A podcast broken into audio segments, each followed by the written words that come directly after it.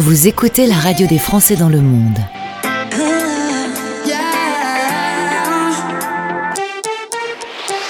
Le podcast. Devise de mon invité, il n'est jamais trop tard. Nous allons donc ensemble, et, et puisqu'il n'est pas trop tard, parler de Harmony Mobility dans le cadre de notre partenariat avec Expat Pro. Nous accueillons Catherine. Bonjour et bienvenue.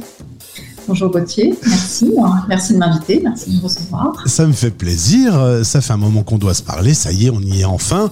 Avant de parler de Harmony Mobility, euh, revenons un peu dans le passé, même à la toute petite enfance.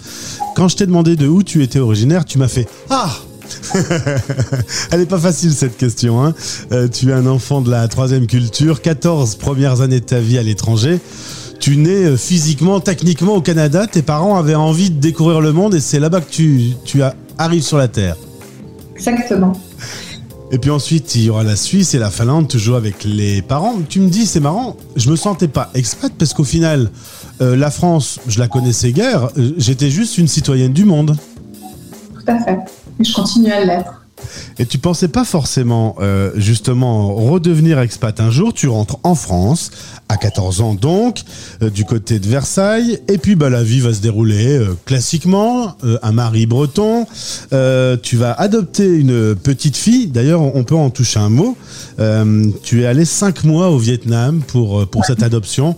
Ça a été un parcours de vie, hein, cette période un très beau parcours de vie, une rencontre avec l'Asie. Euh, je ne connaissais absolument pas l'Asie, donc ça a été assez. Euh, ça a été un choc, à la fois culturel, à la fois d'odeur, de, bruit. De, euh, comme je, restais toute seule cinq mois, c'est clair que c'est plus facile quand on est deux. Mais de belles rencontres, de, rencontres de personnes qui adoptaient aussi, comme moi. Et puis la rencontre avec notre fille, bien sûr, parce que quand j'ai rencontré, elle avait 16 jours. Et le temps de faire les papiers, euh, je l'ai ramené, elle avait trois mois. Aujourd'hui, euh, ben, la vie a continué. Et puis un jour, ton mari, euh, tu as à peu près 46 ans à ce moment-là, il bosse chez Toyota et il te dit, chérie, est-ce que tu es assise? Tu sais maintenant que c'est la phrase clé parce que juste après, il va t'annoncer un truc de dingue. Raconte-moi, s'il te plaît. Oui, me bien assise. Je dis oui, mais bah, on me propose un, poste à, Pékin. Euh, voilà, on en parle ce soir. Hein, et moi, je me suis dit, bah, bah ouais, c'est super, c'est génial. C'est le retour, euh, le retour à la vie, euh, à la découverte, à la mobilité. on sort, de, on sort du, de la vie quotidienne à la française, qui est très bien, demeurant, mais voilà. Quatre années du coup euh, en Chine, euh, ça a été trop court pour toi. Tu aurais bien voulu que ça dure encore plus longtemps. Ah oui, je serais bien resté plus longtemps. Ça a été un chagrin de quitter la Chine. 25 millions d'habitants là-bas. Euh, ton mari est très occupé, ta fille grandit. du coup, tu te retrouves un peu seul. c'est là qu'avec des copines, en l'occurrence Françoise et Marie, tu vas avoir l'envie de monter Harmony Mobility. tu peux me raconter un peu la genèse de la création de Harmony? Alors en fait, c'est, j'ai même pas le temps de m'ennuyer puisque j'arrive fin août, je les rencontre mi-septembre. Et, euh, et, on se dit, bah, puisqu'on a toutes les trois des expériences dans les ressources humaines, recrutement, euh, conseil, bilan de compétences, accompagnement en tout genre, on se dit, bah, et on se voit tout de suite et on décide de créer un cabinet. Ça prend vraiment tout de suite, tout de suite forme. L'idée était de, d'aider, d'accompagner, de répondre à un besoin de personnes, parce qu'on entendait des gens qui, qui craignaient leur retour. La crise était déjà installée avec le problème des subprimes. Euh, retour d'expatriation, sans trop en parler. Et puis des personnes qui arrivaient en expatriation, manager euh, équipes interculturelles quand on a parfois pas managé, mais pas simple. Donc on s'est dit qu'on avait, on avait vraiment une carte à prendre. Et, on s'est lancé. Et on a bien évidemment aussi euh, eu l'idée d'accompagner les, conjoints qui souvent, elles, arrêtent de travailler et euh, ne peuvent pas forcément exercer leur métier, surtout lorsqu'ils sont, elles sont, euh, ils ou elles sont euh, avocats, médecins. Et, donc voilà, l'idée de faire un bilan de compétences, d'établir un projet, de prévoir un projet pour ces trois années. En gros, l'expatriation, une des choses que tu as pu apprendre avec ta propre expérience, c'est qu'il faut toujours bien se préparer. Euh, après le Japon, as eu après la Chine, tu as eu l'occasion d'aller en Belgique. Euh, tu étais installé à Bruxelles. Et là, par exemple, tu as cru que ça allait être tout simple, euh, tout fastoche. Et non, en fait, c'est une vraie expatriation. Alors, premièrement, professionnellement, je me suis dit, bah, les entreprises que j'ai, avec lesquelles on a travaillé euh, en Chine, ça va être pareil. Et là, euh, je me confronte à, bah, non, c'est pas pareil. D'abord, faut parler aussi flamand hein, euh, quand on est, on est en Belgique, quand on veut, on veut travailler. Donc, repartir de zéro et surtout se rendre compte que c'est une, un, un, pays très difficile. Ce n'est pas le énième département français, comme l'imaginent beaucoup de Français qui viennent s'installer en Belgique, mais une très belle expatriation. Et puis un mot également sur euh, un, autre, une autre aventure que tu as connue euh, en famille au Japon. Euh, alors là, tu arrives dans une ville où il n'y a pas de communauté française. C'est pas forcément tes meilleurs souvenirs, hein, le Japon.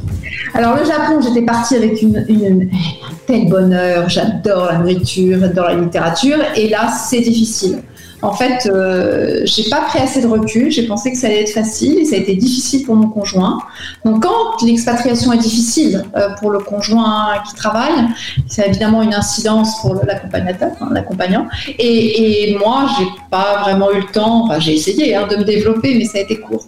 Donc, une expatriation, je veux dire, c'est pas le Japon lui-même qui est un un problème. Un problème, c'était plutôt le travail de mon conjoint. Mais ça, forcément, voilà, c'est important. C'est difficile, forcément pour l'ensemble de la famille quand le, le, conjoint qui travaille euh, n'est pas épanoui. T'étais dans quelle région euh, T'étais pas à Tokyo hein? Je n'étais pas à Tokyo, non, j'étais entre, euh, j'étais à Nagoya, qui est entre Kyoto et, et, Kyoto et Tokyo, pardon. Alors, ces expériences Chine, Japon, Belgique, au final, ça te sert au quotidien quand tu travailles avec euh, avec tes clients dans Harmony Mobility parce que euh, tous ces signaux qui t'ont euh, éclaté en pleine tête, bah, t'en profites pour partager ton expérience avec ceux qui viennent vers toi. Bien sûr. Alors la diversité, moi je me suis rendu compte euh, au bout d'un certain nombre d'années que ce qui, me, constituait, c'était la diversité et que cette diversité, ben, elle peut être interculturelle, elle peut être l'âge, elle, peut être à tout niveau, ça peut être handicap, la maladie, etc. Mais euh, bien évidemment, c'est accueillir l'autre tel qu'il vient, euh, nos, nos, comment nos clients sont des francophones qui sont à l'étranger ou qui reviennent de l'étranger, mais aussi des étrangers. Et bien sûr que lorsqu'on a eu la chance d'habiter dans différents pays, quel que soit le pays, eh bien, il y a une écoute, une empathie euh, et un accueil de l'autre qui est différent. Catherine, est-ce que la période Covid a changé les gens? Alors, est-ce que ça a changé les gens? Ça, c'est une belle question, ça. Euh, Peut-être ça les a rendus, euh, d'abord ça les a mis en une situation pour les expatriés très difficile. Euh, donc euh, des situations, je pense, qui ont été d'autant plus difficiles pour, j'entends pas ceux qui, ont, qui travaillent à l'étranger, mais vraiment des expatriés qui partaient avec des beaux packages et qui se sont retrouvés dans des situations financières complexes. donc oui, je pense que ça a forcément changé les gens. Peut-être cette envie de se, rejoindre la famille. Euh, il y avait des familles éclatées, euh, dont les enfants étaient, séparés, donc, euh, et des longues séparations.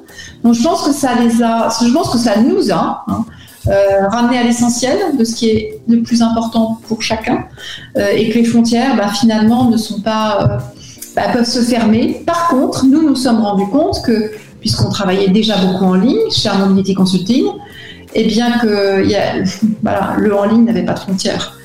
Donc on pouvait continuer à aider, accompagner euh, et accueillir les gens. D'où le club que vous réunissez une fois par mois, en ligne donc, avec des experts. Euh, tu peux nous en dire un mot de ce rendez-vous? En fait, on s'est dit, euh, ces pauvres personnes qui sont de retour, de, retour de l'étranger euh, et qui n'ont pas forcément de travail, on va leur offrir euh, gratuitement un café pro. On a créé en fait ce qu'on appelle le club Alumni Expat Pro avec une, des, une de mes associées, Séverine Charza. Et l'idée, c'est d'offrir un espace d'échange mensuel, de partage. C'est en ligne qui alterne l'un, on invite des, experts euh, liés bien évidemment aux thématiques du recrutement, mais aussi euh, nous proposons des outils de coaching, des accompagnements, des, euh, thématiques liées à l'emploi, à, l'élaboration de projets. il y a cette idée de collaboratif de parce qu'il est évident que quelqu'un qui habite Paris ou qui habite, je sais pas, à Carpentras euh, ou en Alsace, ces personnes ne se connaissent pas, n'ont pas vécu les mêmes expatriations ou les mêmes, mêmes vies à l'étranger, mais peuvent être amenées à avoir des points communs. Donc nous, ce que l'on souhaite, c'est aussi euh, développer un réseau, que ce réseau soit un support pour ces personnes.